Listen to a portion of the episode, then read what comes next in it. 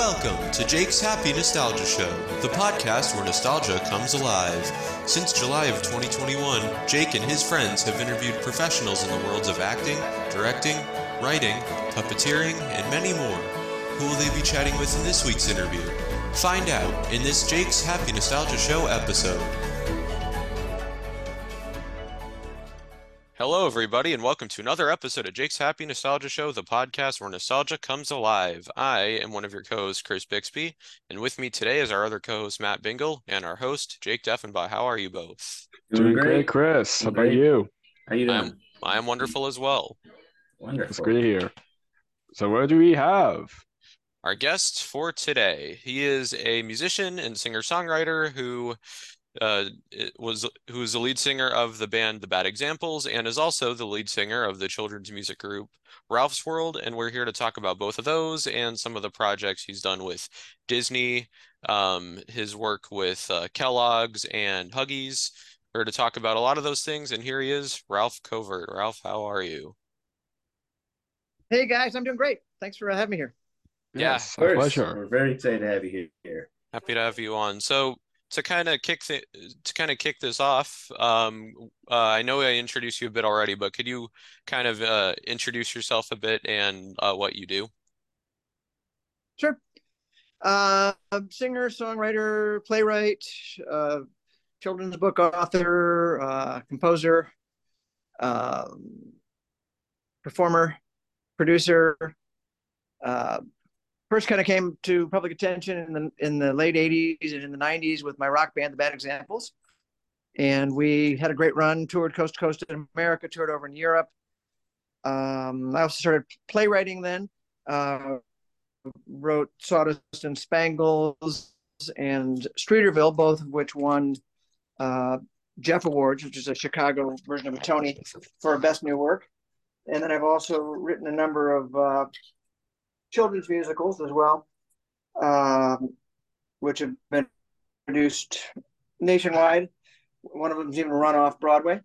And nice. uh, right around the 2000s, I started uh, making. Um, I'd been teaching some little kids music classes, and it kind of blossomed into a career doing kids music. And Ralph's World um, was born and kind of revolutionized kids music because before that, no one had ever considered the idea of making kids music that the parents liked. Mm. Like- kind of seemed odd to me. And so it really blew up. And um, uh, uh, Grammy nominated, ended up being on Disney for a while, got to do lots of cool stuff with that. That's what kind of what sparked the kids musicals. And uh, since then, I've just continued to do a little bit of everything. Do both of those projects. I also do stuff uh, as Ralph Covert, which is more acoustic based stuff. I do a lot of shows these days with a string quartet and acoustic guitar, which is a lot of fun. Um, and just get to continue to be creative and make new music and have a lot of fun. Nice. Nice, awesome. So, what was your background like, and how do you grew up? Um, my dad was an engineer. My mom was a ceramist and potter. Always had a workshop in the basement. Um, my youngest sister was borderline Down syndrome, so I think a lot of my parents' energy and focus ended up uh, on her.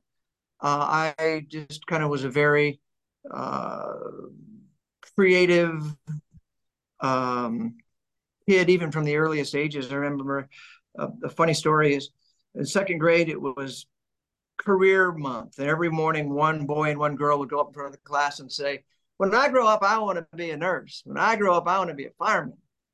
And I said, uh, When I grow up, I want to create things. And my teacher, who did not like me at all, said, No, I'm sorry, Scotty. They called me Scott then.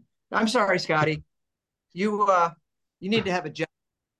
And I said, Oh, well, when I grow up, my job will be that I create things, which kind of is what I do.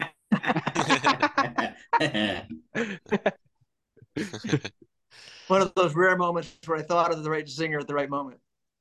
Usually you think of it the next day. like so then that's kind of, you know um so I had a very uh, you know read tons and tons of books. I used to write songs constantly when I was a kid. I'd be making up little plays all the time as a kid, writing little. I read a lot, so I wrote my little books. I was, I was trying to write some novel or, another, and I just always loved doing that. Um, and uh, I was always, I was always getting into some kind of trouble in school, but never for being a troublemaker. Always for um,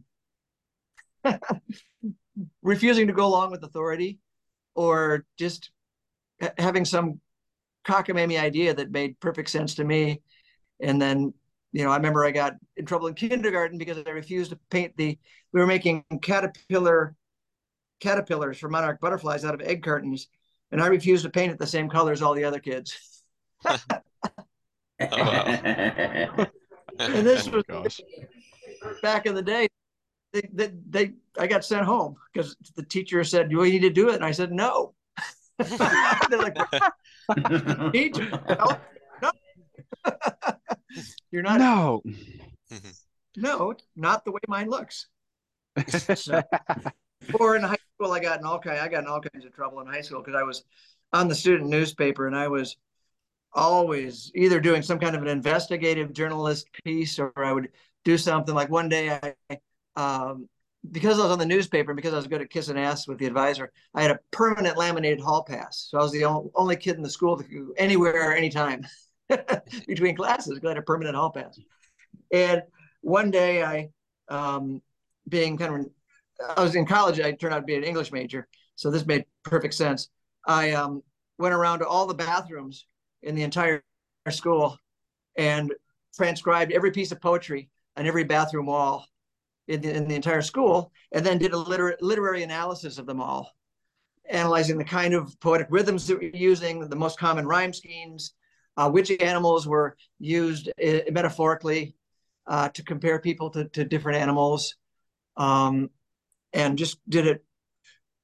Did, did an article in the student newspaper with all the bathroom poetry analyzed as if it was a, a, a literary paper, and I got in trouble for that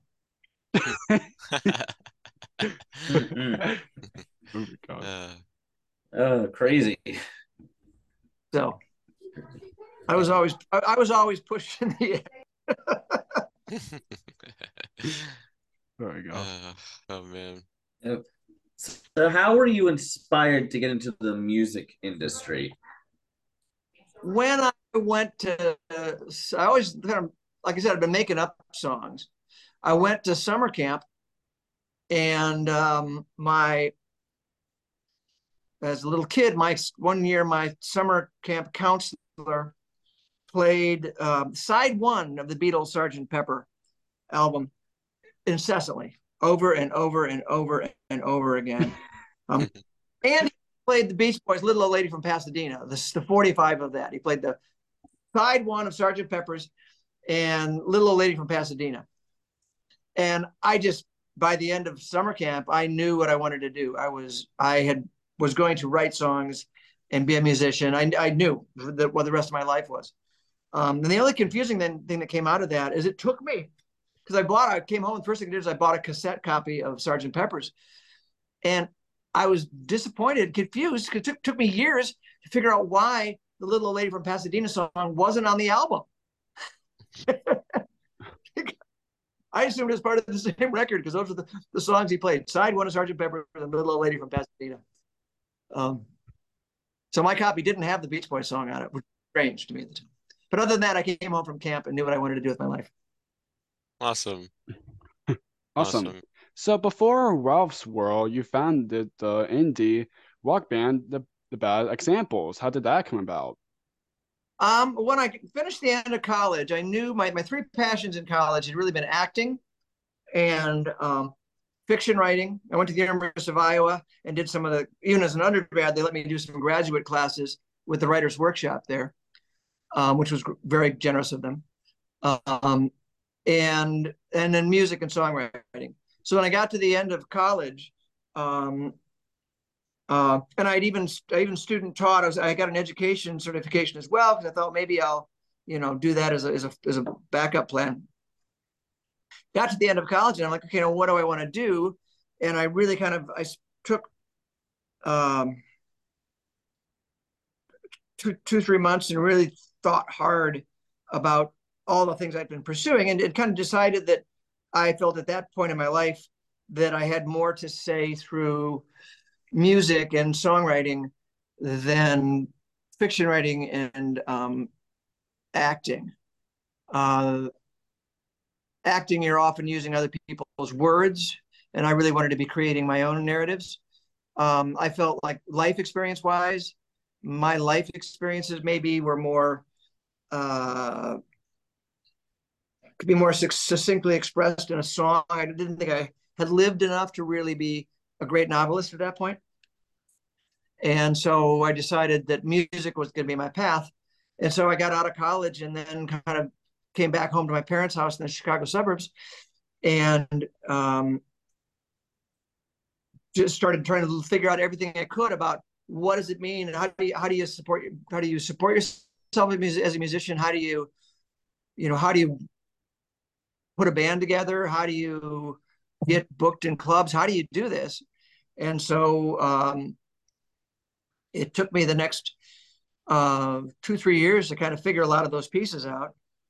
Um, you know i started I moved into the city and started playing solo acoustic gigs well i tried to figure out what does it mean to be a musician? How do you how do you do this? You know there's no it's not like I went to Berklee or some music school where they say, here's how you put a band together. Here's how you book your band. It's not, and back then there wasn't the internet. You couldn't just look it up and say, well, here's how you do it. You, have, you really had to figure it out yourself.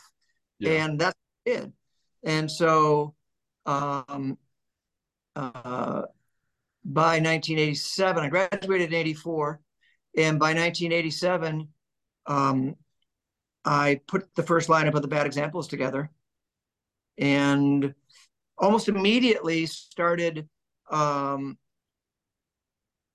like within the same week as our first gig i booked the band into a recording studio to both make a demo of the band that we could share to get gigs but then i was always a big believer in having because i'd always loved albums. I was always a big believer in having product having something that if somebody loved the music you could put it in their hands and say here it is make it part of your life so we literally, uh, the Bad Examples first album, Meet the Bad Examples, we recorded the same week as our first gig. And then I literally, I, I Xeroxed the covers myself, duplicated the cassettes myself on my cassette, on a, on a dual deck cassette player. Um, and started actually back in the early days in those are early bad examples shows uh, this was kind of before the whole AIDS thing and the whole safe sex thing had really taken off. So condoms were very taboo. You could only get a condom at the drugstore, and people didn't really talk about them. It was very, you just didn't mention it in polite company. So what I did was um, on every, because the band was the bad examples, and that seemed kind of saucy. Um, on every cassette, I taped a condom.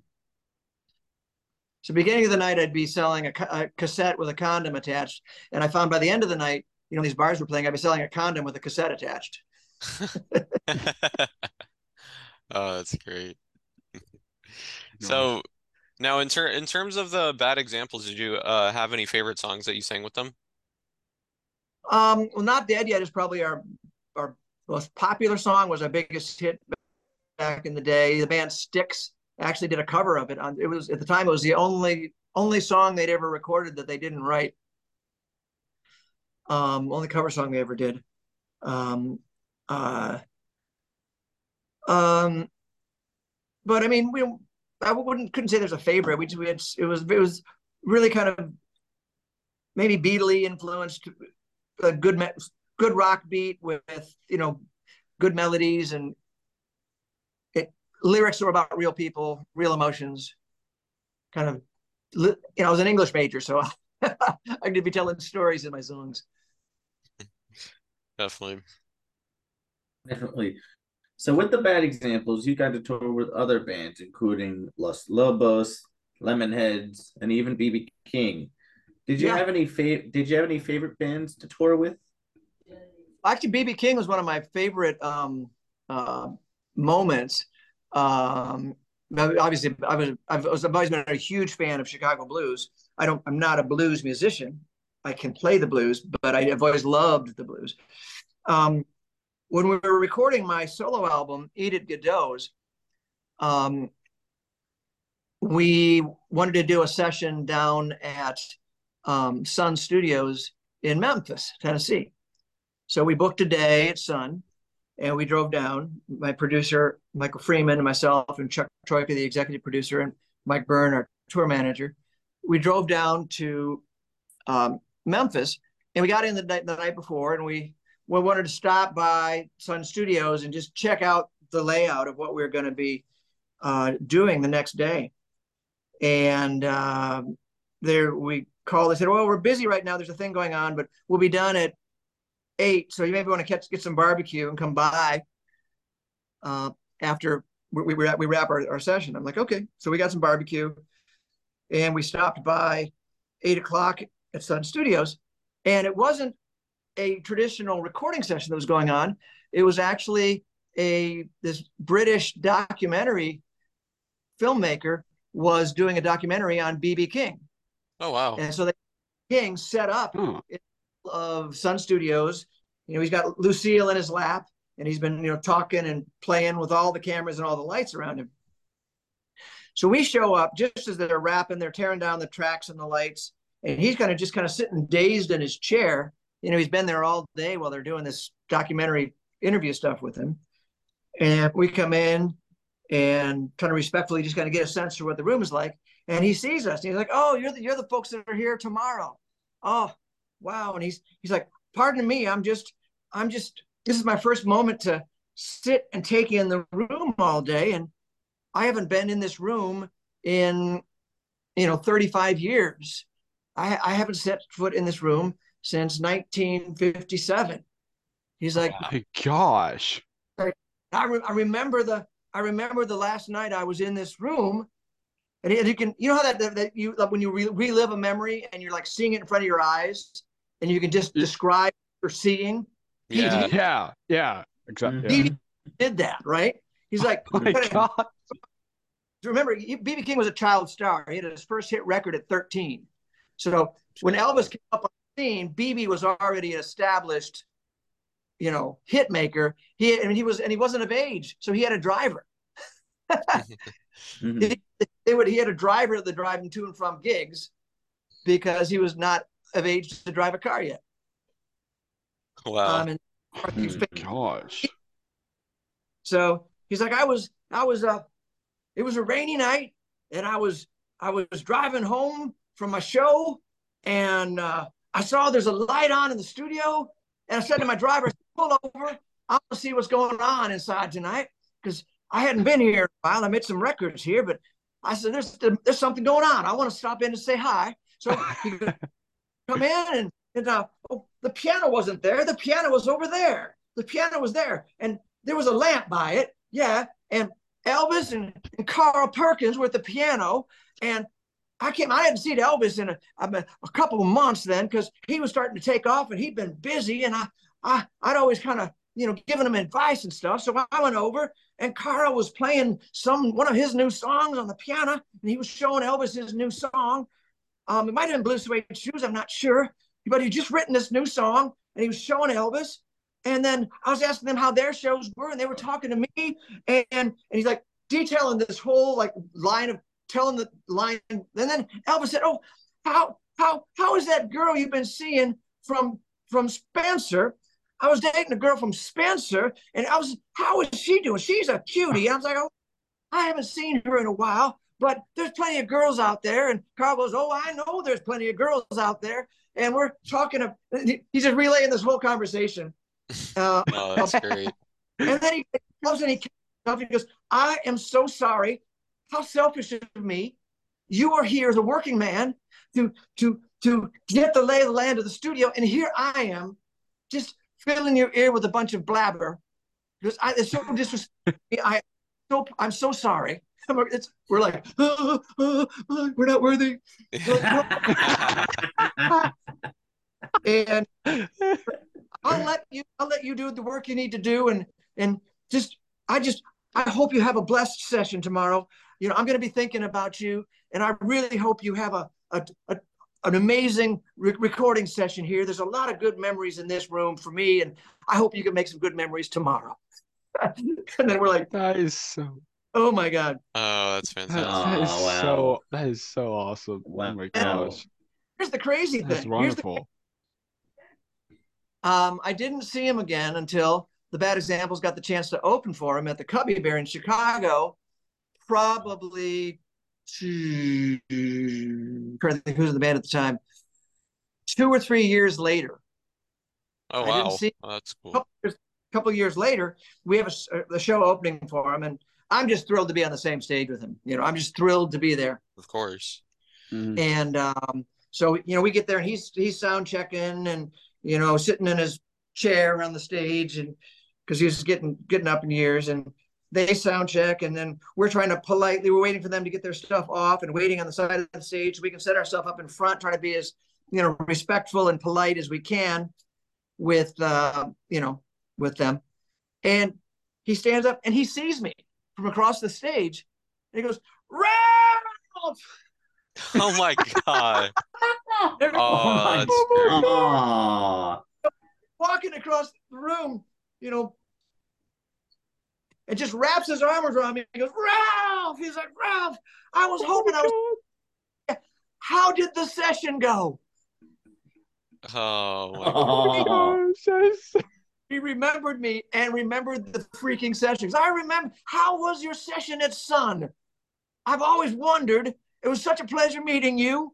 And I've oh. I've been, been keeping an eye on you. And it's so good that you're here today. I'm so grateful that we get to share the stage with you.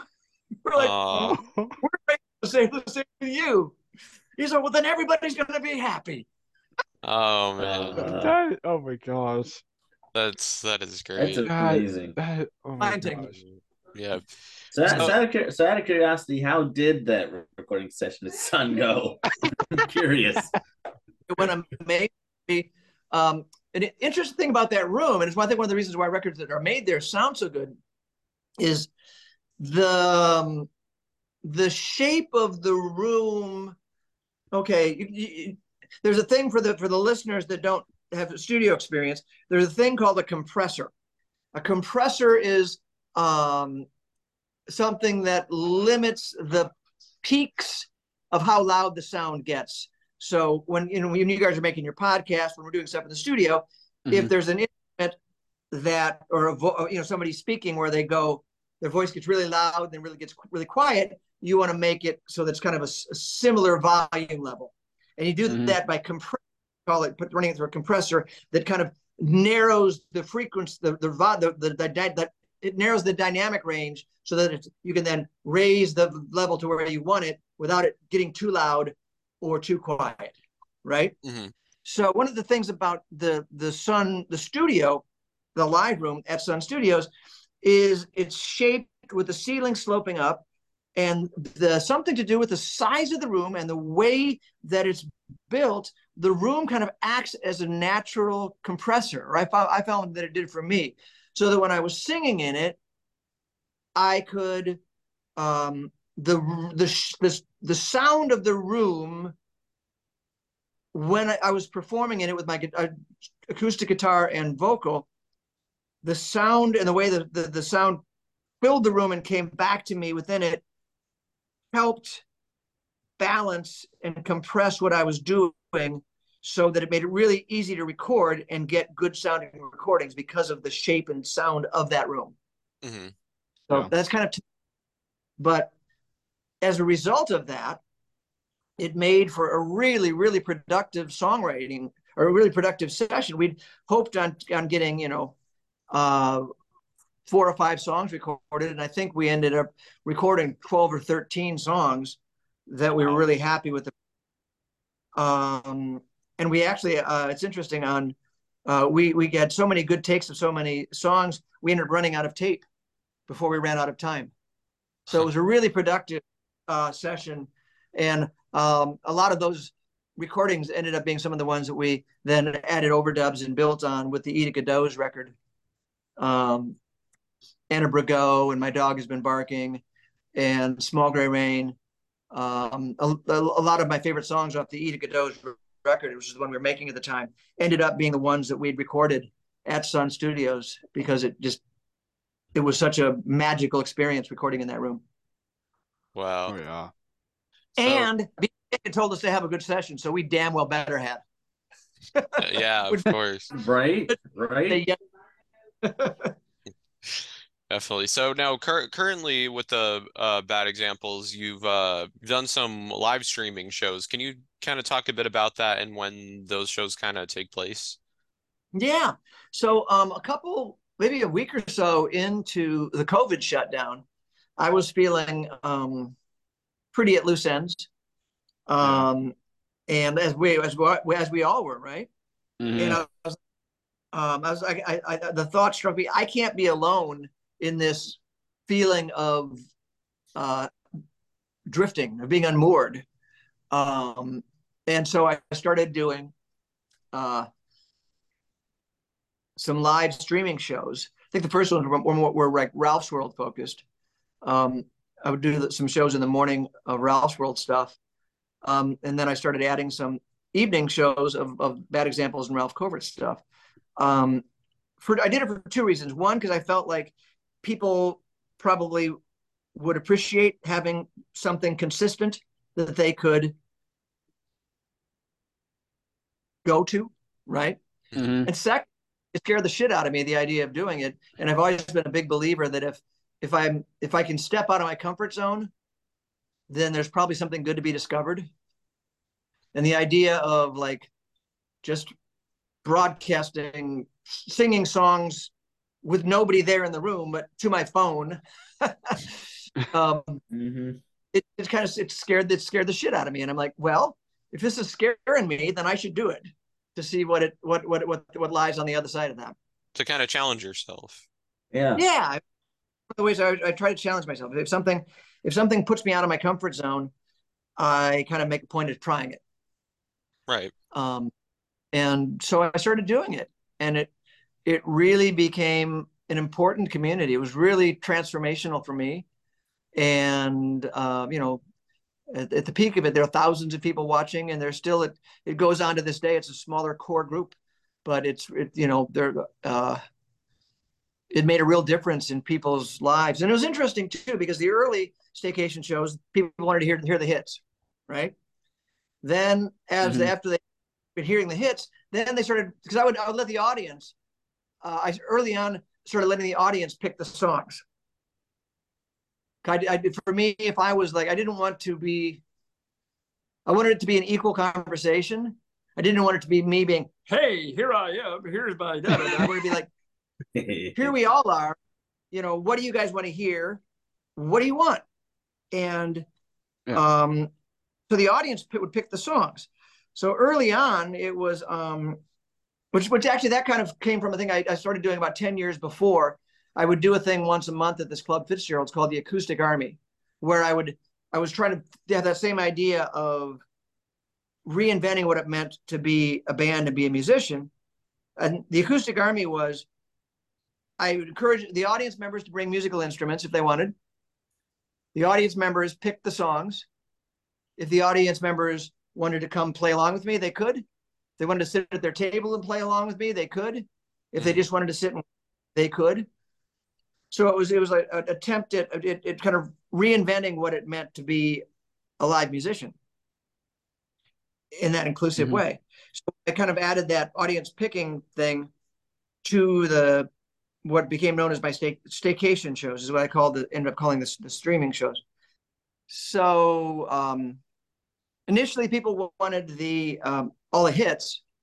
But then as they kind of as they're getting the hits, then then they start wanting the, the, the deep album cuts, you know, the, the songs on the albums that that weren't the hits.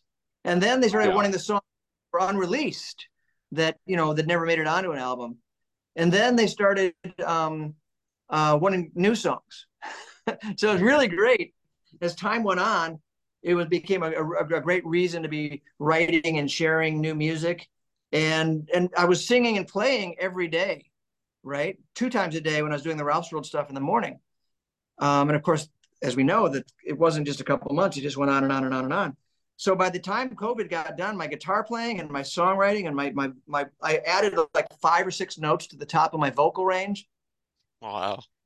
My guitar playing and you know bass playing is far better than it's ever been in my entire career. Um, and found this great community of people all across the country that I'm still in close contact with. And you know, because of they're always clamoring for new songs, I've the last couple years I've written so many songs and it's been a really great creative journey. So the the, the I stream the bad examples shows live as part of just that ongoing ethos and idea of sharing it with the people that are you know coast to coast that are part of that community. Awesome. Nice. Awesome. Long, Awesome. long answer, but uh, probably answer the right. No, oh, No, it's no, fine. no worries, no, it's no fine. worries. It's we, fine. we I can I accept long relate. answers. Yes. We, we Long can. answers are good. You know, it's good to, uh, Yeah, you know, yeah. Yeah, I can. I can Exactly. absolutely relate as well. I can relate Yeah. to all that. of course. Wait, what? I said then it down to yes. Yes. Simply, yes. Yes.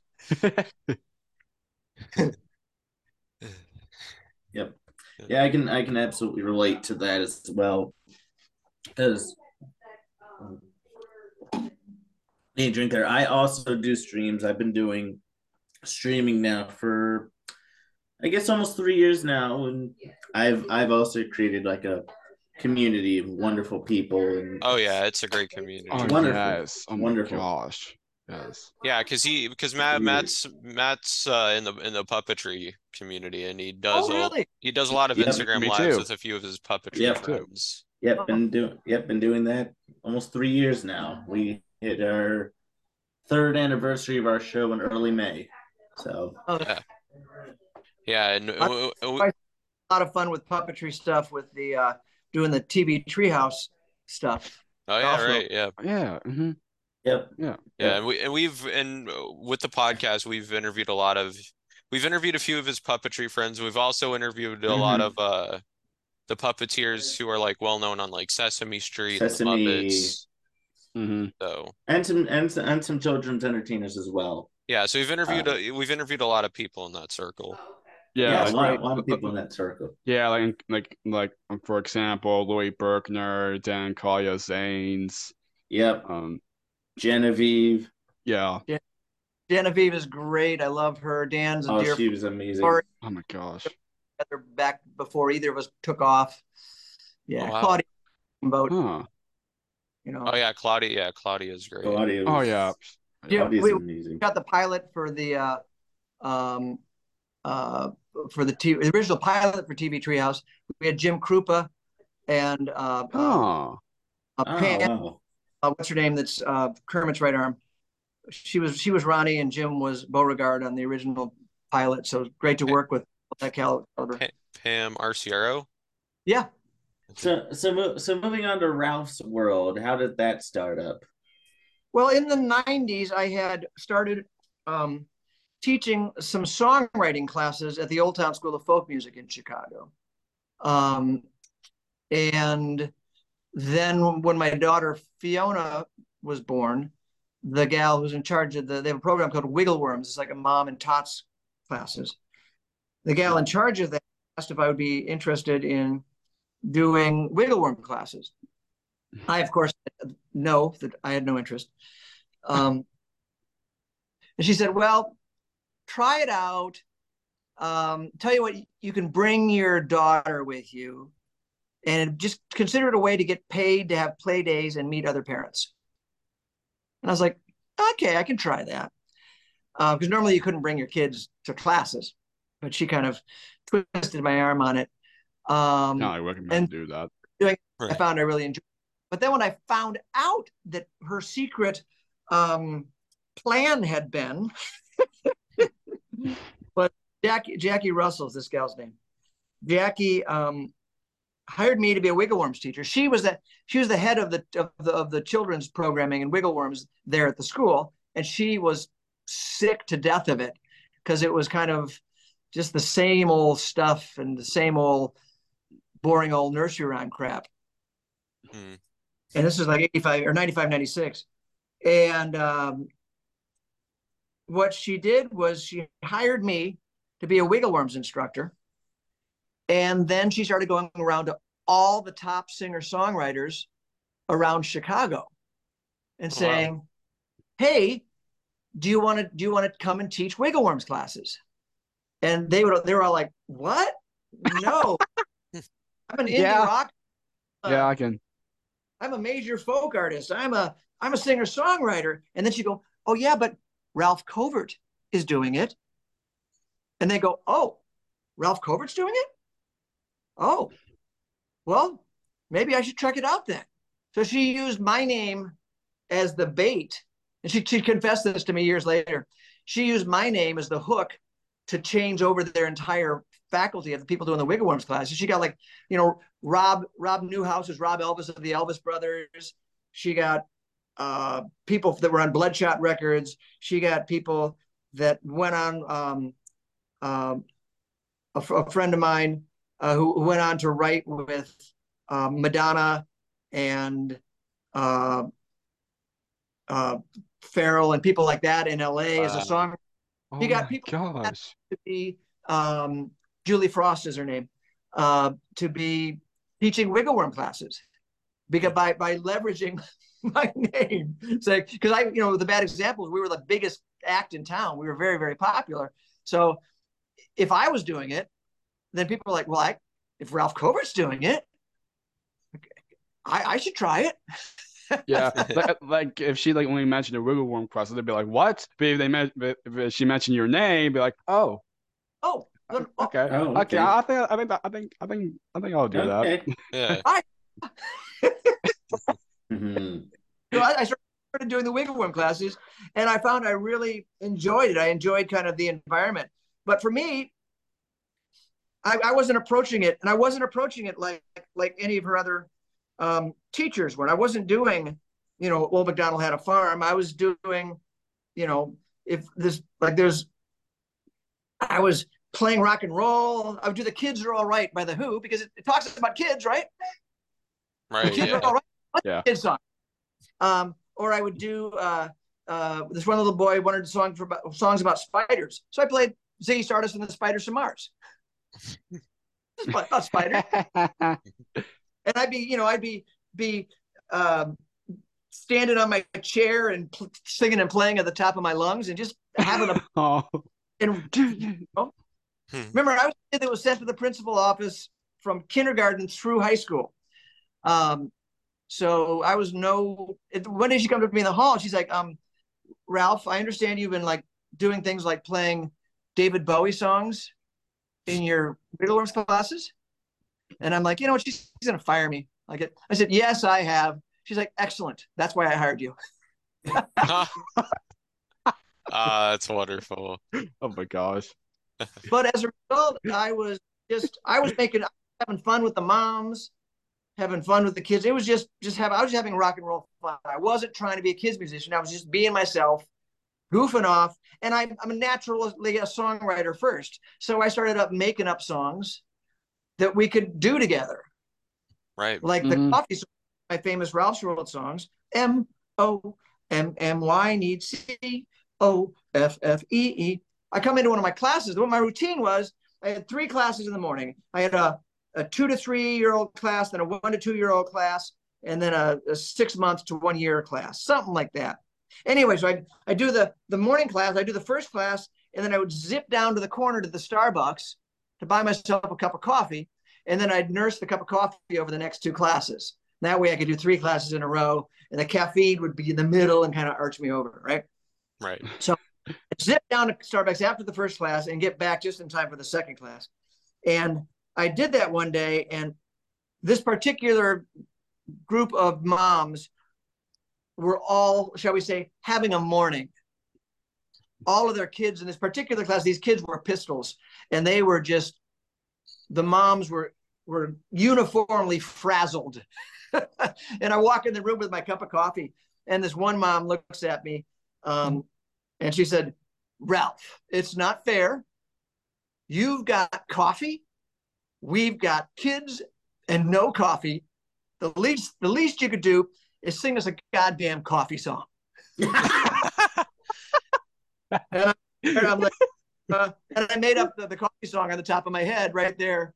The, I was like, uh, M O M M Y need C O F F E E D A D D Y need C O F, and they're like, okay. oh gosh. Uh, so then, um, at a certain point, a fella comes into the class. It's the dad of one of the boys I've had, and is it's a guy named Jim Powers who ran uh, Chicago's Minty Fresh um, Records, a kind of a hip indie label that had had a lot of success in the '90s with um, bands like Veruca Salt and the Aluminum Group, mm-hmm. and mm-hmm. you know, uh, kind of a hipster label. And he said, Ralph, I didn't know you were Brendan's music teacher. His wife was sick with the flu, so he brought their son in. I said, Jim, I didn't know Brendan was your son. He said, we should have breakfast, have a lunch sometime, and and talk about stuff. I said, sure. Because I'm thinking I want to get maybe I can put the bad examples out on Minty Fresh. I'm like, I could have a conversation with you. And he goes, We do you want to put out a kids record? And I said, No.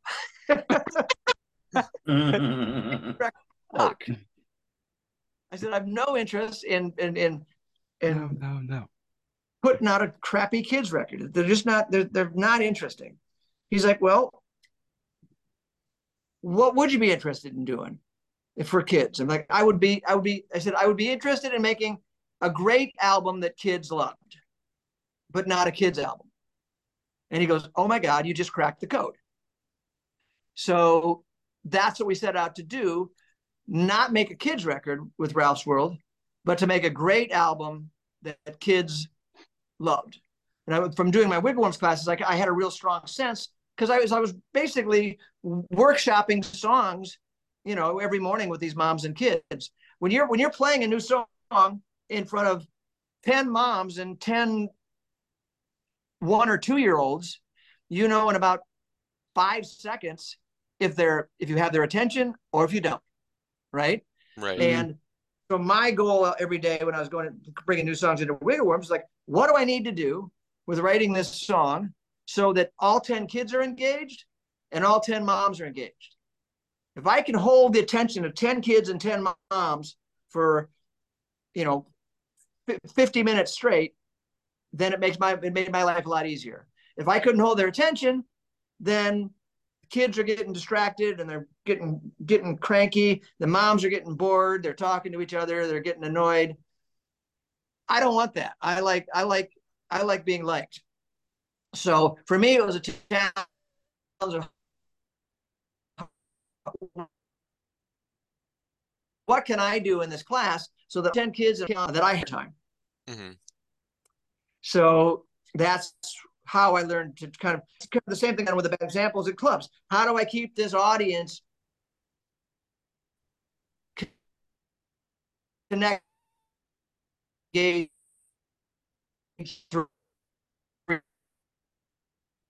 hours. Because what show audience wanted to go, right? Same thing with the Wiggle Worms class.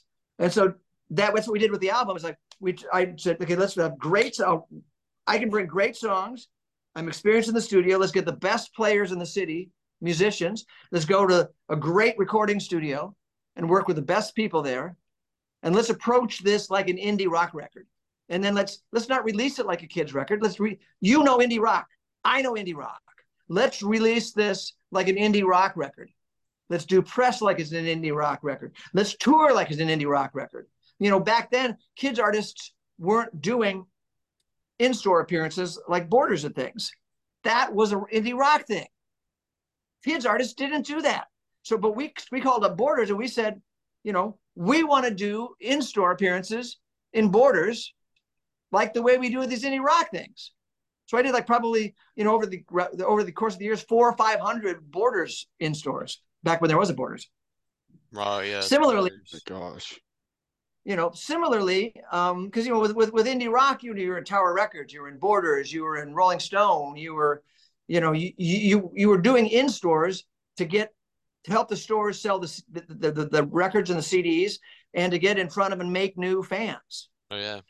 And then the other thing we did is we we called up rock clubs and we said, "What are you doing at eleven o'clock in the morning on a Saturday? Nothing. Let's do a full band rock show for kids. You're gonna have juice boxes for the for the for the toddlers, Bloody Marys and beers for the parents, and we'll come in and we'll rock for from 11 to 12 and we'll and so that's what we did. And these, every single club that we talked to had never done that before. And we talked oh we would gosh. talk into it it would be successful. And they would set up they would start doing it every you know every week. It became a thing. So we really approached kids music as if it was the world we knew and no one had ever done that before and no one had ever tried to make kids music that now i mean there's a word for it now kindie music right but that wasn't mm-hmm. a early 2000s it didn't exist um, and then you know i started do, i was doing it and then folks like dan and lori found out about it and they started following in my footsteps with it and it, it just became a thing and then now there's hundreds of artists all around the country oh, yeah. who do it and it's it's it's and in fact it's this i think it's the only way people can think of doing it now yeah i think so yeah. too yeah Mm-hmm. Right? Crazy. I mean, the fact that what we did, we completely transformed a genre of music from being one thing to being another thing. It's just cool. yeah. Exactly. Yeah. So, so similarly, do you have any favorite children's song songs you performed? Well, well, one of the things that we did with with the Ralph's World records is we were constantly pushing the the limit on what was considered could be considered a kid song. Um, and if I think if you if you dig through the catalog on Spotify or something, you can hear some examples of that. Um, like the song "The Amazing Adventures of Kid Astro" off of the album of the same title. It's like Queen meets Paul McCartney. It's like Bohemian Rhapsody meets Live and Let Die. You know, it's this yeah. piece of gigantic uh, uh, bombastic uh, pop, right? Or you look at the song like um, "I Don't Wanna" off of the Green Gorilla album. That's it's it's a straight ahead Sex Pistols punk song.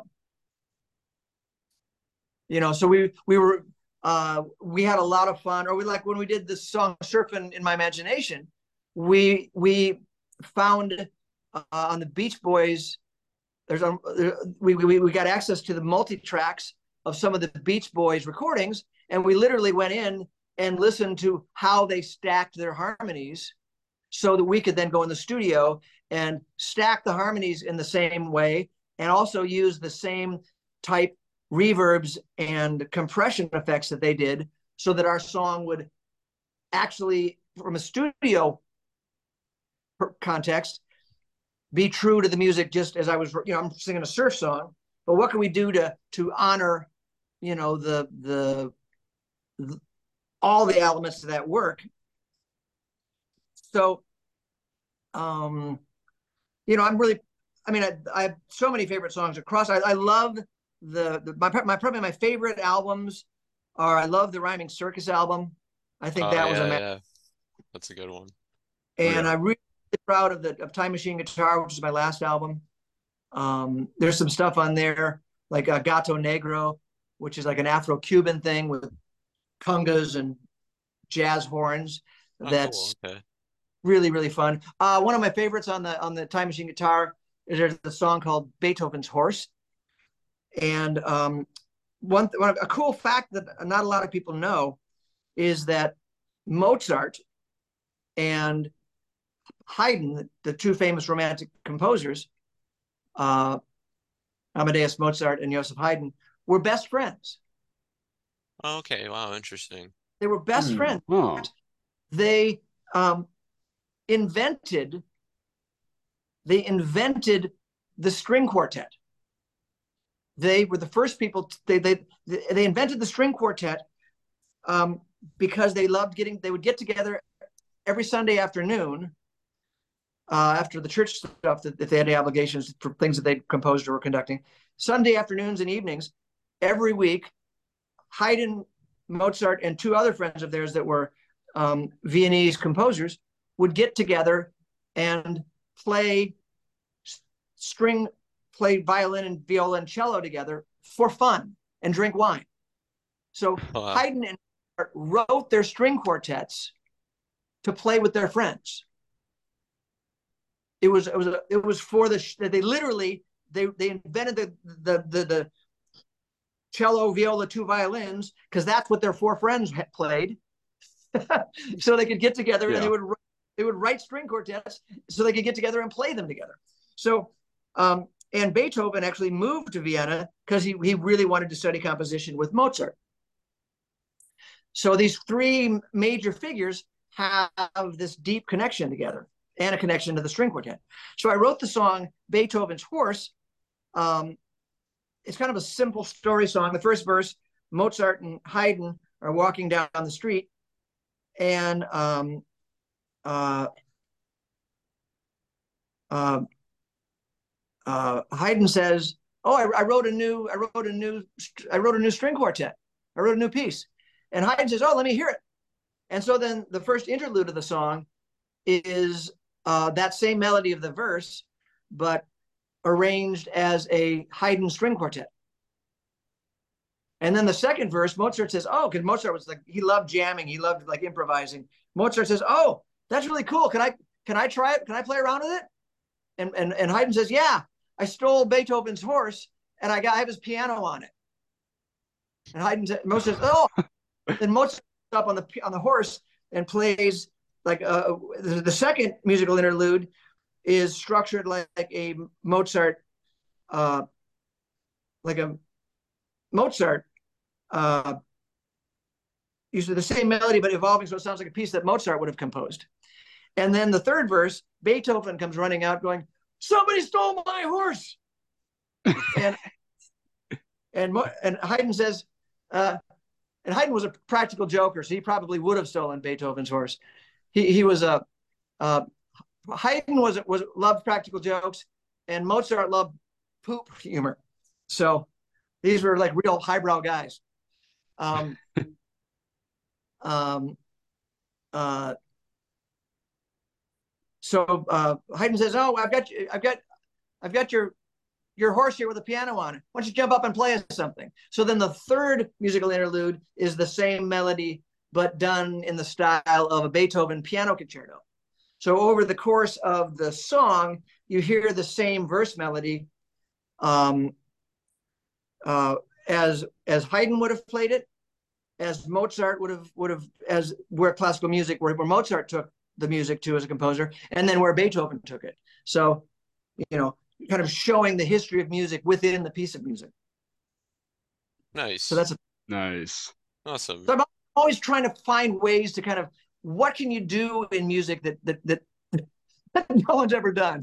You know? Yeah. Yeah. Yeah. So now, um, now of course we talked a little bit about this in the beginning, but um, how how did it feel for uh your songs to be a part of uh Playhouse Disney for several years? Because you know that oh, you know that was such a big kids network.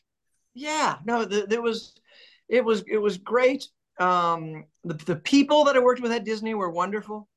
Um, they were not mm. a great company when it came to building and developing things. They were much they were much better at harvesting things.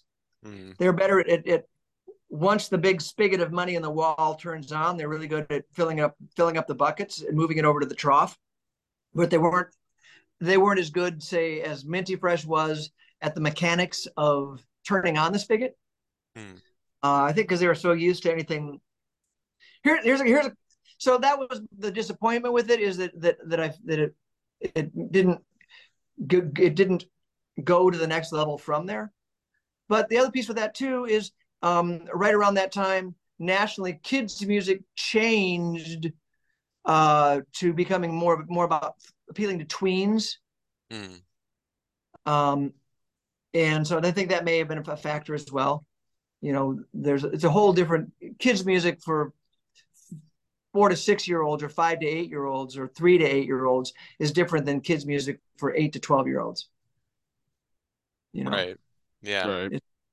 And so na- on the Disney Channel and Nickelodeon, there's things shifted up and then on the on the the the the, the stuff like that they're getting the biggest. I think it also kind of shifted down to the really baby stuff. Mm. So it kind of left what I was doing in the middle that was connecting. Uh, didn't didn't it kind of grew away from that middle zone. Mm. I think it was great. I was great working with the Disney folks. Um, but you know, I, I um, and it was great being on the channel, and a lot of great opportunities came. You know, uh, first ever national House of Blues kids tour. Uh, worked, you know, with Kellogg's with Rice Krispies. Uh, that was really yeah. an. Um, uh, but then the, the, kind of the and we're things were really still building and growing. The thing that really kind of knocked things off the track was um, what, rhyming circus came out um, I guess the summer of 2008 or 2009 and Disney really was they were really they really put a lot of weight behind it. They had they booked like a hundred show tour. Me, Dan Zanes, Imagination Movers. Yes, which we also um uh, which we also previously interviewed Scott Durbin, one of the members of Imagination Movers. Yeah, yeah. So this was their first big tour. Um, mm-hmm. The but it was the summer that the economy collapsed. The summer right before the economy collapsed. Mm-hmm. So yeah. that spring, literally, it was it was on track to be the biggest touring summer in the history of the music business, and by mid June, tour after tour after tour was just shutting down and going home because of lack of ticket sales, and nobody knew why. But then that fall, all of a sudden, everybody knew why when the economy just went.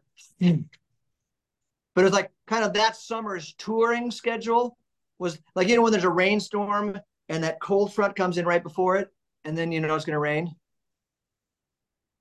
That's oh, what yeah. that, that that's what that summer was like. At the time, it made no sense, you know. And for the for the Playhouse Disney tour that we had that we were a part of, you know, they had nearly hundred shows booked coast to coast, and after the first two cities of the tour, they shut the whole thing down, except for the very last show at the end of the tour in the fall. So that you know we ended up playing like nine shows out of a hundred, and that was going to be that was the big push for Rhyming Circus was that big tour. That was the central big part of their marketing for that album. So Rhyming Circus kind of was one of those albums that got um, fell victim to the um, the vagaries of the market which is a pity I, I, think it's a great album. Hmm.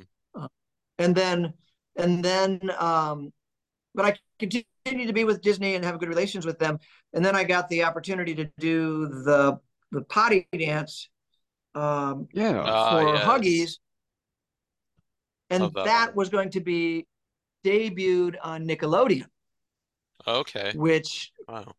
which is at that point uh, Disney was in breach of, my, of, of our contract because they, they had not given me uh, budget for a new album. So I called up David Agnew, who, who was the who had signed me and who's my close confidant there, and told him about the opportunity. Actually, he he I, he had flown into town. He brought his wife and uh, son to see um, uh, a production of The Hundred Dresses, one of my kids' musicals. So so David and Paula and Edison had come in and joined us to, to go see um, 100 Dresses. And then he and I went out record shopping. I went to vinyl stores all over Chicago. And then we had lunch, and I told him about the um, opportunity to do the huggy dance, the potty dance. Mm-hmm. Uh, but the wrinkle with loading, he's like, yeah, if you should do that, uh, you can't do that if you remain on Disney because of the because of it debuting on Nickelodeon. So we said on Monday, when you get when I get back to LA, shoot me a note uh, informing me that, that Disney is in is in, in breach of our contract, which we are, which which is fine. We know that. Mm-hmm. And then you can I can release you from your contract with with no penalty to you. Um, so that's what we did on Monday. Um, uh, I sent him a note, and he he released me from the contract so that I could um, do the potty dance. And then the crazy thing was that Friday, and this was a complete surprise to everybody. That Friday was the day that they fired the head of Disney Ooh. and hired Bob Iger. Okay, wow. Oh, wow. Hmm. They they fired their their their they fired whoever was there and hired Bob Iger. The first thing Bob Iger did, the very first thing he did when he took over was fire my friend David Agnew because David was so popular and so uh, uh, known for pursuing whatever he thought was right that Iger Iger didn't want him on the team. So the first thing he did that I that Bob Iger did was fire David Agnew. Um, and so then our note said, "Geez, David, sorry if I if I'd have known that, that, that letting me go was going to cost you your job, I would have stayed as long as you needed me."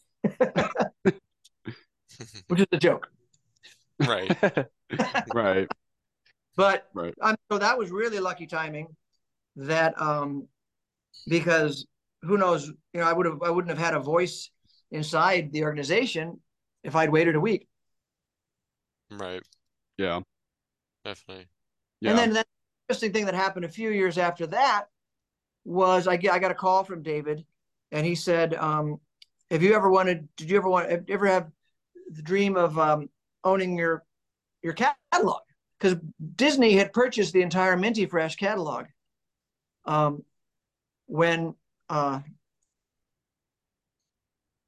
when when they signed me, so they owned the the first seven albums and then all the stuff I did with Disney. They own every Disney owned everything. And they'd done all the videos and all the work that they'd broadcast on the channel. And they'd asked for a piece of the publishing. It was a 360 deal. And he said, Did you ever dream of having your catalog back? I'm like, Yeah, next time. I mean, they, but they they they they bought it for a million bucks and they put another million bucks into it, you know, with the videos and everything else.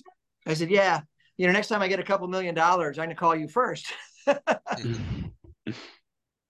and he said, no, because the way it works with Disney is once they once they determine that something is um, no longer generating profits, the business the, the business manager has the opportunity to sell it off and get 10% of whatever he sells it for as a bonus.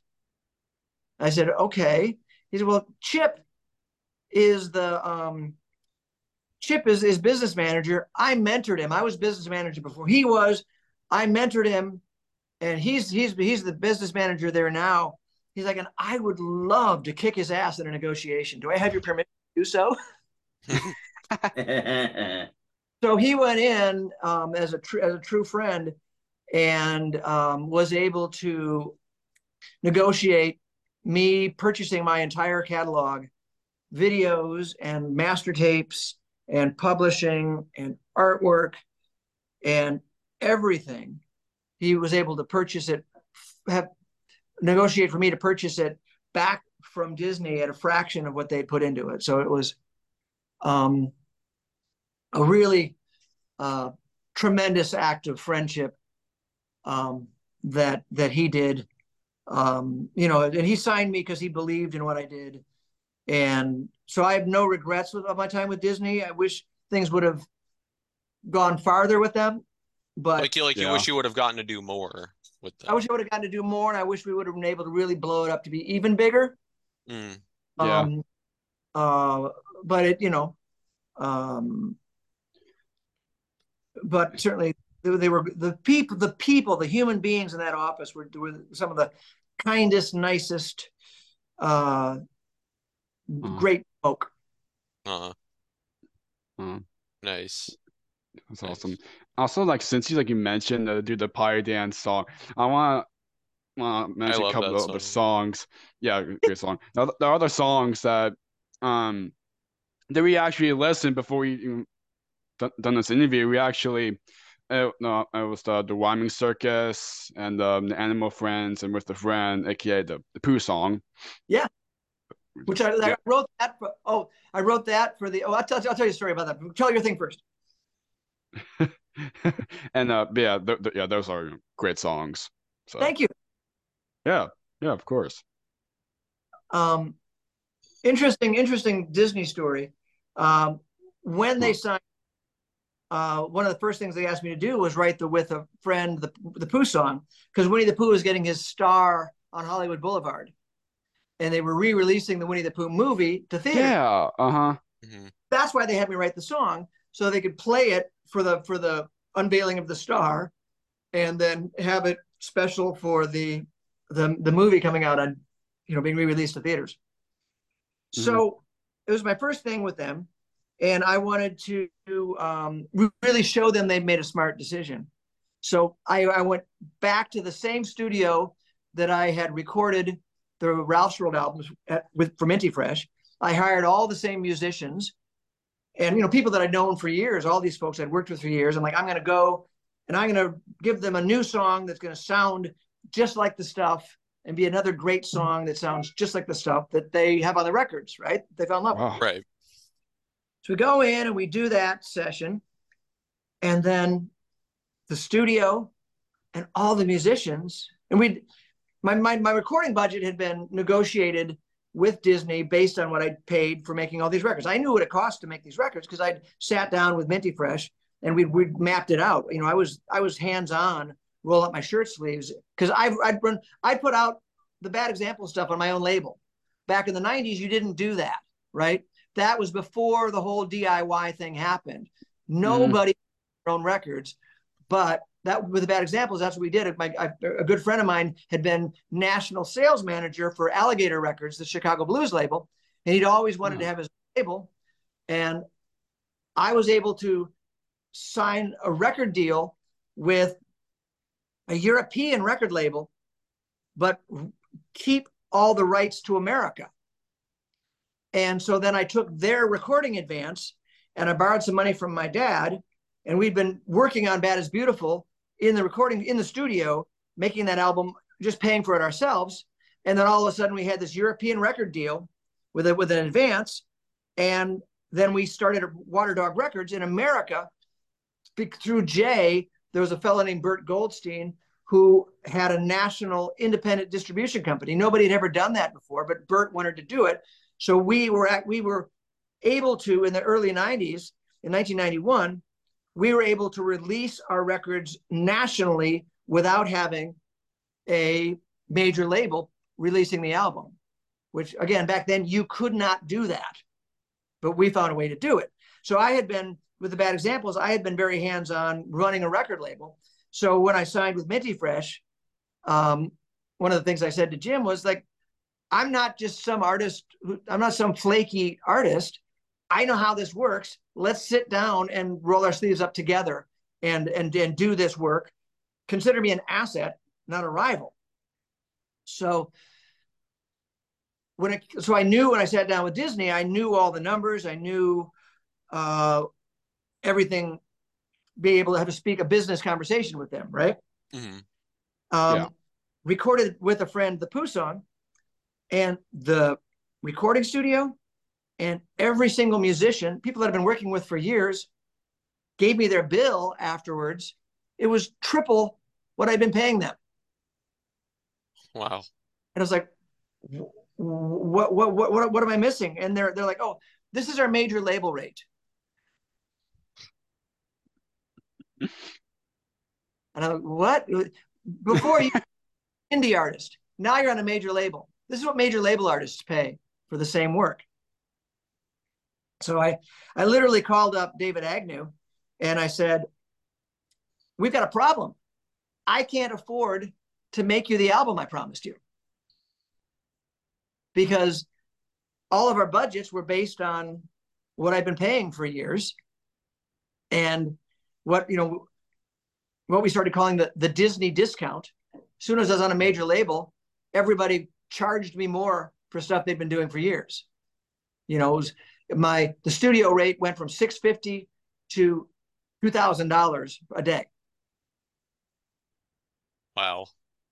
That's crazy. It was crazy. So but what i said to david was my solution is i said can i take the money that you gave me to record this next album which is going to be rhyming circus?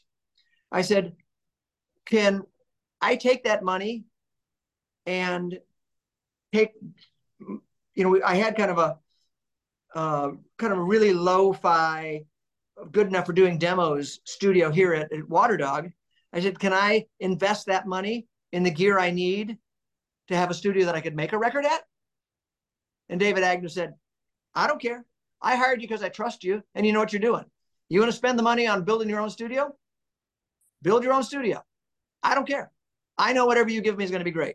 So that's what we did with Rhyming Circus is we I took the money that was supposed to be going to other studios and I bought the gear so I could do the record here. Nice. So in that sense, we became fully DIY. But another example of, of, of the way that, you know, David Agnew and the folks at Disney were willing to say, you know, put complete faith in me and say, okay. But, you know, with, with, with a friend was the victim of the, Dis, the Disney discount. Mm-hmm. Most expensive song I ever recorded for Ralph's World. uh, that's fun. That's funny. that is funny. Mm-hmm. So you've done some other work for Disney as well, especially partnering partnering with Disney's English language learning program. Can you talk about that a little bit, what it is and what you've done for it? Yeah, that was an amazing opportunity. Um, it, and they don't exist anymore, but Disney had an initiative where they built brick and mortar schools in China to teach English. Oh, wow. Cool. Oh, that's Cool. He had like 70 or 80 schools, 70 or 80 locations across the country. They were teaching thousands and thousands of Chinese kids English. Um, and it was a very uh, brilliant music driven curriculum. A gal named Julie Blore Bizet uh, ran it. Um, she's working for one of the audiophile um, uh, sense around audio companies now. She's a brilliant lady. Uh, she might make it for an interesting interview. Um, so the because kids, if they love a song, they learn the song really easily. Their whole concept of the program was our curriculum will be baked into this into songs, and the kids will come into the classroom. They will learn the songs and they'll sing the songs and play to the songs and then those songs will have the vocabulary and the speech um, structure and all the things that are in that lesson will be in the in the, the lyrics of the song and then they would partner those songs with um, disney animated content from from the films um, and various disney assets um, so uh, I got the job to write. Genevieve did some of those as well. Uh, I composed oh, nice. hmm. about um, um, 80 songs, composed, wow. recorded, and produced uh, about 80 or 80 or 90 songs. I don't even know how many. Oh my um, gosh. And they would literally, they'd give me a brief. They'd give me them. They might give me, it's, they might give me eight songs to be written, eight briefs. And like one might be uh, these vocabulary words, this sentence structure. It might have to be, is this a ball? This is a ball. Where is my ball? Here is my ball. Whatever it might be. This is the sentence structure. This is the vocabulary. These are the previous lessons that we're building on that you can draw from if you want. And in a lot of cases, and we're going to use um, animation from uh, Sleeping Beauty with it. So if you can if you can tie either the style of the music or the something into Sleeping Beauty, you know, mm-hmm. that would be nice. Um, or one song where did this song is going to be have Toy Story animation, so we want it to sound like a Randy Newman song. Yeah. So then I would write demos of the songs. I send them off to Julie and her team. And in most cases, they sign off. Sometimes they say, no, adjust this, change that. And then they send them back. And then I'd have, you know, I'd have a week to write these eight songs. And then I'd have two weeks to um, produce them and mix them and uh, send them in for any last minute changes or tweaks and then make those adjustments in the in the in the in the final week and then deliver. So it was a month turnaround. They'd give me say six songs or 10 songs or eight songs or 12 songs. And then I'd have like a month to write them, re- record them, produce them, mix them, and make any changes or rewrites that they needed. So it was it was very um, intense. It was a great challenge. Certainly, it fell into my uh, if it scares the shit out of me, I ought to do it philosophy. um, and it's something certainly, um, you know, is the kind of skill set that I think a lot of people uh,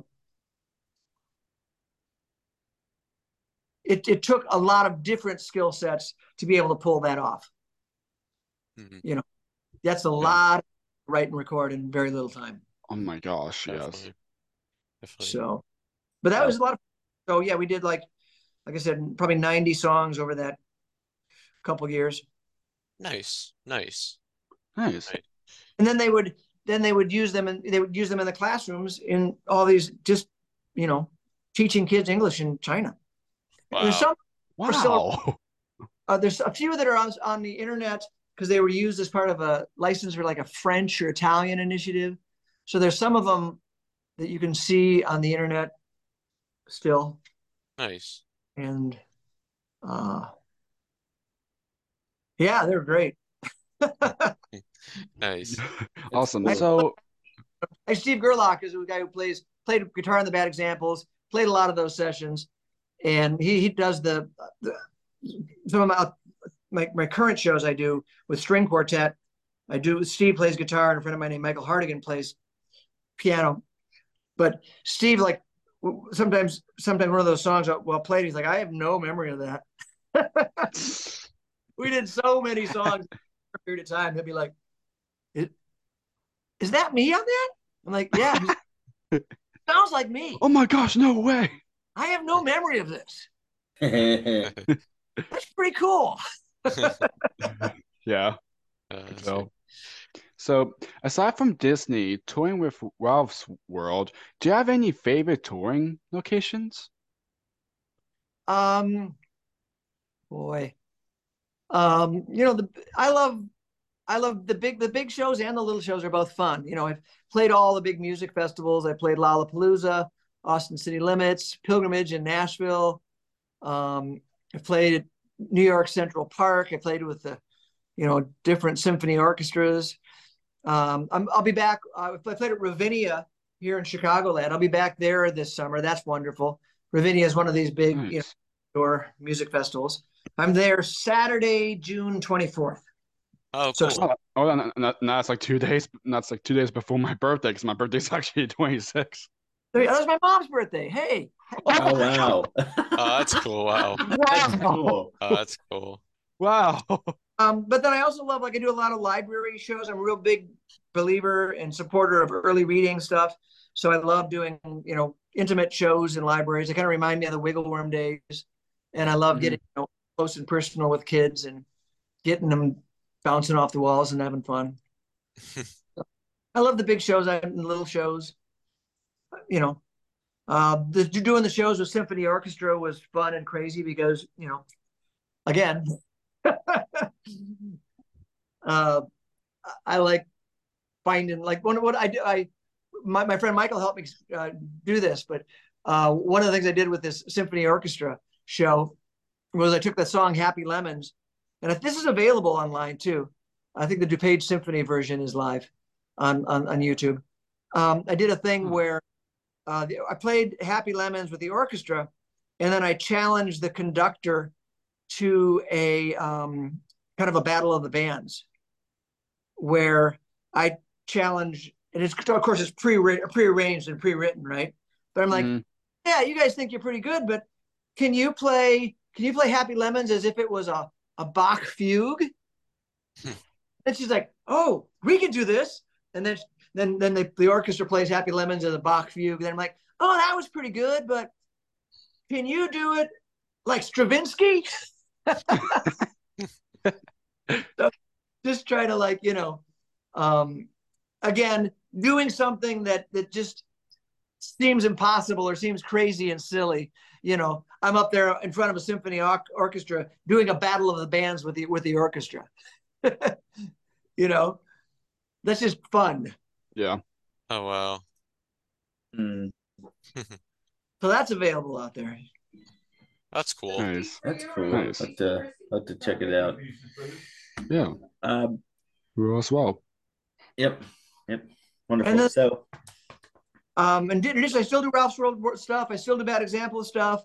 And then the third thing I do um, is these shows with Steve Gerlach on guitar, my friend Michael Hardigan on piano, both of them singing, and then with a string quartet. Oh nice. Those are Huh. really, those are just, it's such a great uh, palette of colors to work with. awesome. And I Oh yeah. most those if you it's it's sideways you'll have to lock your screen if you want to turn it and not get a headache because facebook glitched but it's on my ralph covert music my at ralph covert music facebook page where i broadcast my staycation shows still um, you can see me with um, mike and steve and string quartet to get a taste of that nice. just- last weekend or Nice. two, two Nice. Awesome. Awesome.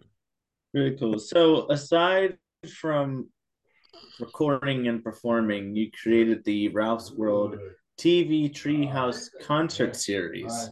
yes How did that come about? Well, it, it um one of one of the things, one of my mottos when COVID started was uh, full pivot forward. Uh, because everything that we had been able to do, we couldn't do. So I'm like, well, what can I do different? So one of the one of the things that I came up with was um, I'd started doing the playcation and staycation shows. A a a company that managed malls asked me if I would do record them a couple of those that they could broadcast in the malls.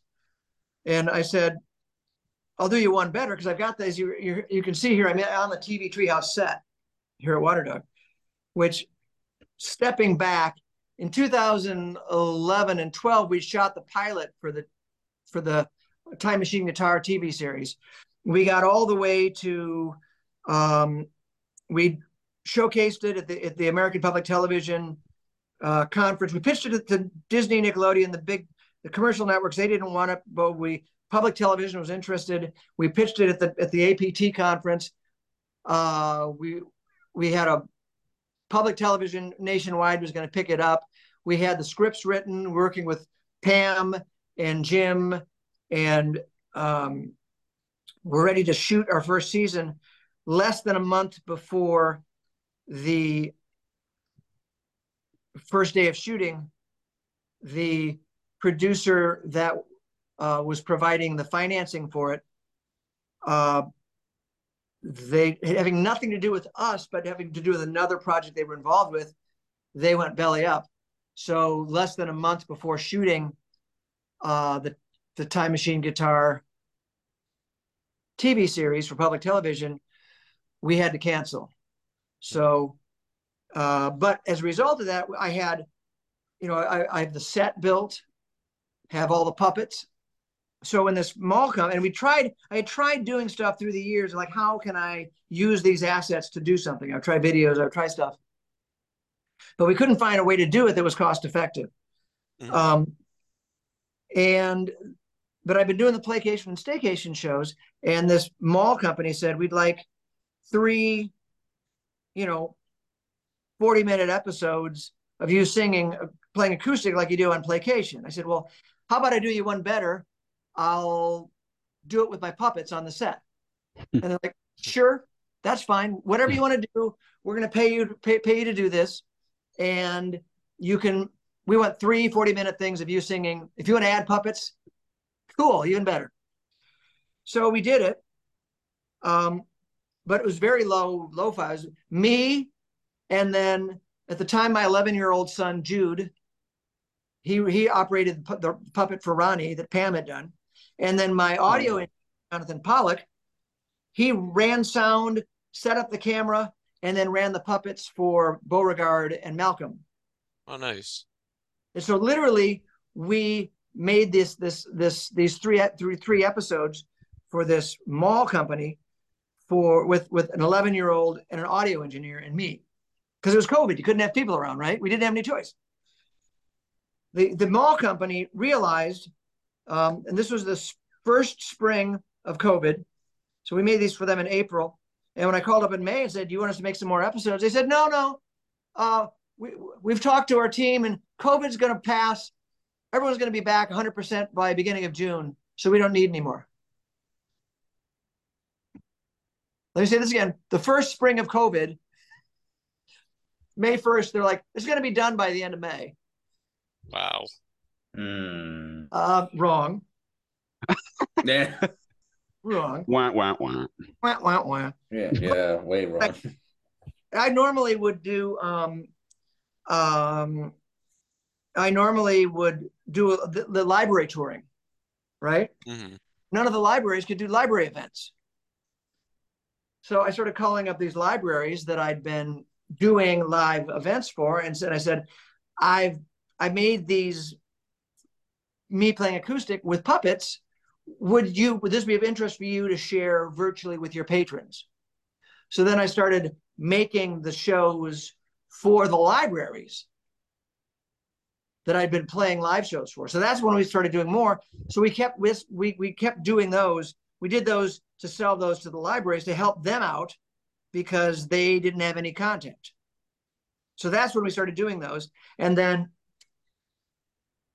and then we got and then um uh, that's for the TV Treehouse series. And then as we did it, we just figured out more and more how to do it and got better and better at it. And um, um, and then I had an opportunity that didn't pan out, but we had an opportunity to have um, a small network was going to wanted to broadcast them, and so we edited them all down to consistent network size and added enough new episodes so that we had a full 24 episodes.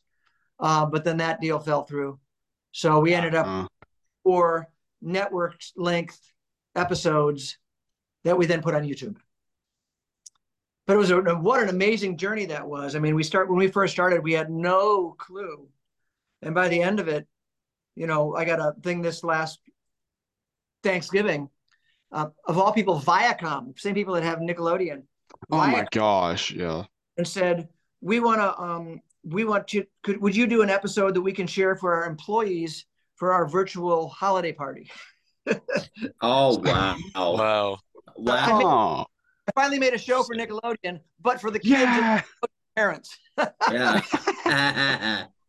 But it was amazing because you know we had done all of the shows we made. Mm-hmm. it's like it was weird because it's like wow we know exactly how to do this yeah like, cool you know, we did it. I wrote it. We shot it. It was like bam, bam, bam. It was like, dang, mm-hmm. how to make a TV show. so. Oh, that's cool. Yeah, it was a fun, fun journey, and I respect you guys as puppeteers. It's really an amazing art form. Thank you. Oh yes, yes, yes. Thank you. Absolutely, it's wonderful. Definitely. Yes. So, where can people find it? The TV Treehouse series. It's on my um, on my YouTube channel at Ralph's World Video. Nice. So find him. He's awesome. If you Google nice. Treehouse, it'll be it's there. Nice. So no, awesome. so so so I I uh we're we're getting we're getting close to wrapping up, but, but um we we got a we got a couple more questions, but I will say this has definitely been fun so far. Very yes. fun okay. chat. Yeah, and, and, I know you also just recently did an interview with one of our good friends, uh, DJ Bob Runkle. Yes. The DJ Bob show. Yes. Oh, he, he yes, he, he is he is such wonderful. a great guy. And he, yeah, he, and he helps out as a producer on our podcast too. Like he helps us. Yep. Nice mm-hmm. people help. Well, that's the way it goes. Oh yeah. Oh yeah. Yes. Bob's great. I've known him for almost seven years now. So Amazing. we we go we go back a bit. yeah. We go back a bit. That's awesome. Yep. Yeah, he's he's wonderful. Absolutely wonderful. Yes. And and Matt is actually uh, executive producer on his show. Oh, nice. Yep. Yeah. yeah, I've I've been doing I've been executive producer now for I think since late December, I think, early January, I think. I've been executive producer of that and it's it's it's very fun. I enjoy it a lot. Bob is just wonderful. Yeah. yeah. Get a blast. Great guy to work with. Oh yeah. Mm-hmm. Oh yeah. Definitely. Great guy to work with. Definitely. Mm-hmm. So overall, what do you enjoy most about your work in the music business? I oh I well the other thing the other thing you guys should check out is I was gonna say songwriting. I love I love I love because I'm, I'm the same kid I was in, in second grade. I, I you know my job is I create things. I love writing songs and recording them and sharing them and playing them. I love my staycation shows. I love doing this stuff with the string quartet. I love rocking with the full bad examples. I was gonna say, I've, I did a TED talk a few years ago on songwriting, and I think it's got a million and a half views now. Wow! Wow! Wow, so that's, that's, that's cool. Kind of fun. Oh gosh. Um. Uh, and you know, songwriting probably is at the core of what I do. You know, if there's if if there's a pure pure core to what I do, it's it's songwriting. Um, but I love, you know, I love all the pieces. I just I love being creative, and I love changing the world one song at a time. You know, if I can make a difference with my music, make somebody's life a little better, have a song that connects to somebody when they're sad or scared, or inspire somebody. You know, mm-hmm. I've heard many people that are adults now who were inspired to become musicians because of you know Ralph's World music as a kid. Aww. I, I hear like it makes me grateful for that opportunity. Um, and another thing that I that I've heard again and again, I I'm told by people who work with autistic kids that autistic kids seem to particularly connect with my music. There's something about the way that it's not dumbed down that I'm told from teachers that work with autistic kids that it that there um, I've heard dozens of stories of, of of kids that were nonverbal and weren't able to engage and the conduit that they broke through and became social and, and, and verbal and able to connect was through my music. They would fall in love with the music, start singing it, and then find their voice as a, as a person through that. And you, you hear stories like that, and it just, I can't yes. even deeply, it humbles me. Oh, I'm starting to choke up as I say it because it's like that oh. matters, you know. Mm-hmm.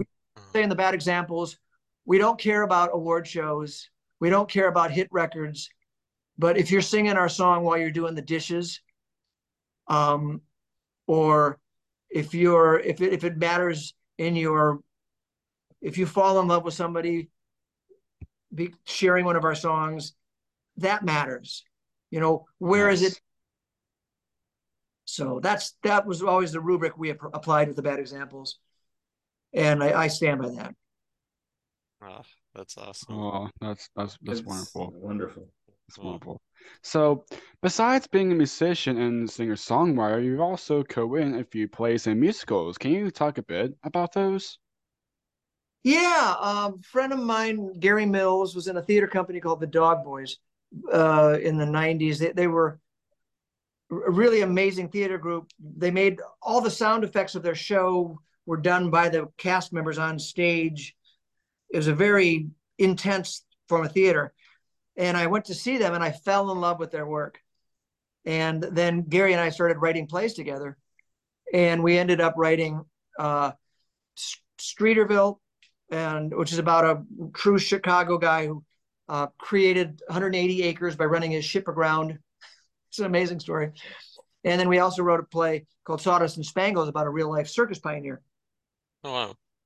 So we wrote those two plays. They both won Best New Work of the Year the year they came out. And then when Ralph's World took off, we started getting commissions, people wanting us to write children's musicals. And so we wrote a bunch of musicals, which have um, some of them been made into picture books, some of them are still produced and performed today. Our version of uh, Eleanor Estes' young adult novel, The Hundred Dresses, um, ran off Broadway. Um, so just you know was and again uh, playwriting and acting was something i always loved and then to, to collaborate with and a playwright as talented as, as gary is, is, is you know is a it was always a joy. And again, it scared the shit out of me. So why not? yeah. Again, like like yeah. I said earlier, you know, it's good to challenge yourself. You know. Mm-hmm. Yeah. Do things that are yourself, you know, better with something. And, and, like, you, and like you said, you know, it's good to do things, you know, sometimes that are out of your comfort zone to kind yeah. of, you know, do things different. And, and then more, if you keep doing it, you know, you, you'll be getting used to it, and you know, and you can probably be in your comfort zone after that, you know. Yeah.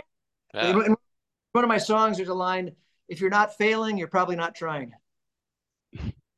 a lot of people are, are afraid of failing, and I'm like, well, failing is a good sign. right. yeah.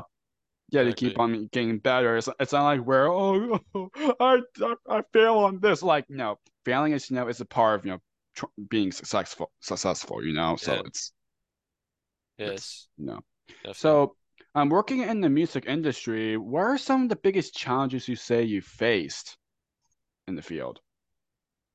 Oh, it's just there's just uh, getting noticed, and and I just, just having remembering that that what you do, you know, the, that kind of bad examples philosophy, living that right, you know, mm-hmm. the idea that you know if you don't have a hit record or if you're not playing for a hundred thousand people or if you're not, you know, that that's not what you measure it by. And so just remembering to, to remembering to do it for the right reasons. Why do the the due diligence of, of the of the business stuff and you try to do it right, but you can't judge yourself by it. So that's probably the hardest part. Yeah. Is, you know, accepting that it is what it is mm-hmm. and being grateful for, you know, where you are. Definitely. Yeah. Definitely. So now what piece of advice would you give to anyone who wants to get into music and singing? I would say you don't do it because you want to do it. You don't, you only do it because if you try to do anything else, you'll be miserable. That's the only reason to do it is because you can't not do it. Mm. And just, and just, I guess the one piece of advice I would, you, you need to give it your all, right? Oh, yeah. Um, the, a friend of mine and her son actually plays oboe with us in in in the string quartet these acoustic shows you'll see him on stage if you watch that video huh. but when he was in getting close to the end of high school and trying to figure out what he wanted to do with college he really wanted to to study oboe mm-hmm. and my his mom and dad are friends of mine and she called me up she goes i, I don't know what to tell my, because my family is giving me so much pressure about what what's his backup plan. What, what do I tell them? What do I tell them? What's his backup plan? I, I, they just won't shut up. I'm getting so much peer pressure from, you know, parents and siblings and friends. I don't I don't know what I'm I'm I'm I'm feeling like I'm losing my ability to, to to give my son what he needs. What should I tell him? What what what should we do? And I said, well, yeah. I said, well, I said, well, what is his what is his current plan? He's like, well, his current his current plan is he wants to be an oboe player in a symphony. That's his dream, his goal. And with him for a backup plan, maybe teaching or maybe, you know, uh, um, maybe uh, some kind of a, a, a corporate or accounting job. He likes numbers. So maybe he could do something like that to pay the rent. We're trying to figure out what, how do you structure the, the, the, the main plan and the backup plan? I said, you're looking at it all wrong. I said, tell him that I said, his first plan should not be to be a, a you know a professional musician in a symphony. His first plan should be to be the number one call, best ever oboe soloist in the history of music. His backup plan should be to be a professional oboist in a symphony. Wow. Oh my gosh. Hmm. wow. So, and I told her that, and she's like, oh my God. It made sense. Oh she, she told him that, and they said, now we have a plan and we have a backup plan. And that's what they told their family. from then on. They said, "This is his plan. This is his backup plan." Oh, that's great. and and he's approached it with that attitude. I mean, he's he's amazing. Oh, that's awesome. So that would be my advice. Kind of would be kind of thinking thinking of it in that mm-hmm. kind of. Nice. Yeah, and there's Very you nice. know, and there's also you know if there's if that's what you know really want to do, then go for it. You know, just do so, it. Yeah. But do it. But and but set don't don't under don't under challenge yourself. Right. Right. Yeah. Right. Mm-hmm. was not giving him the true lift he needed. Right. Yeah. Definitely. Definitely. Yeah. So turning the tables, what's the best piece of advice that you have received as a musician and singer songwriter? Um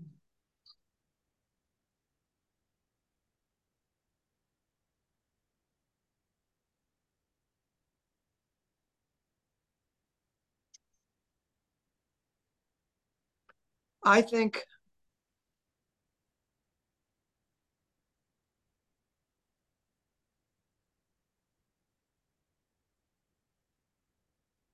it's not really advice,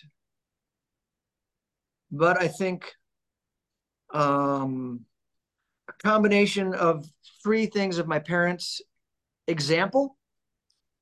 Um,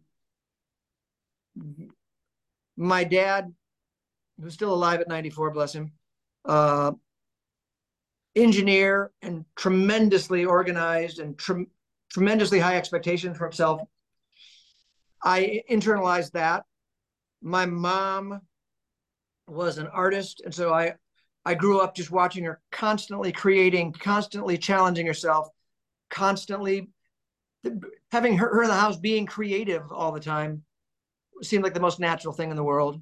Mm-hmm. Um, but then that combined with my youngest sister, who uh, mosaic Down syndrome, and my parents, my entire life, were fighting to get her mainstreamed. Back before that was a thing, like every school after school, she'd be the first kid that was ever mainstreamed in that school, mm. and they'd move, and then they'd go through the battle again, and um, you know, watching them advocate for her and fight for her and and never and never quit right um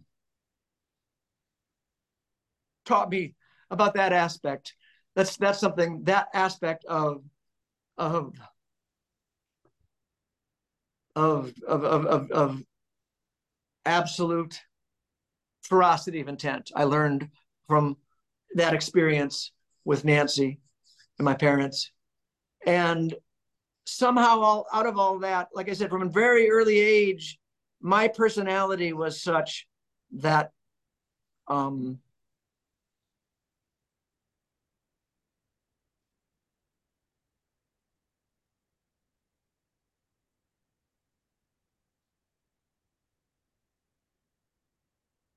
I don't know. I just was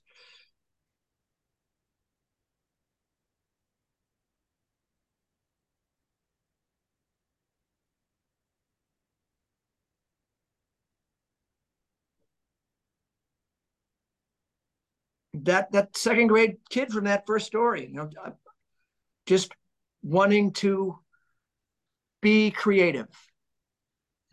So my biggest advice to me wasn't so much a piece of advice, but it was kind of right. the the bigger advice of those shaping experiences, I think. If I had to be really reflective about it. Nice.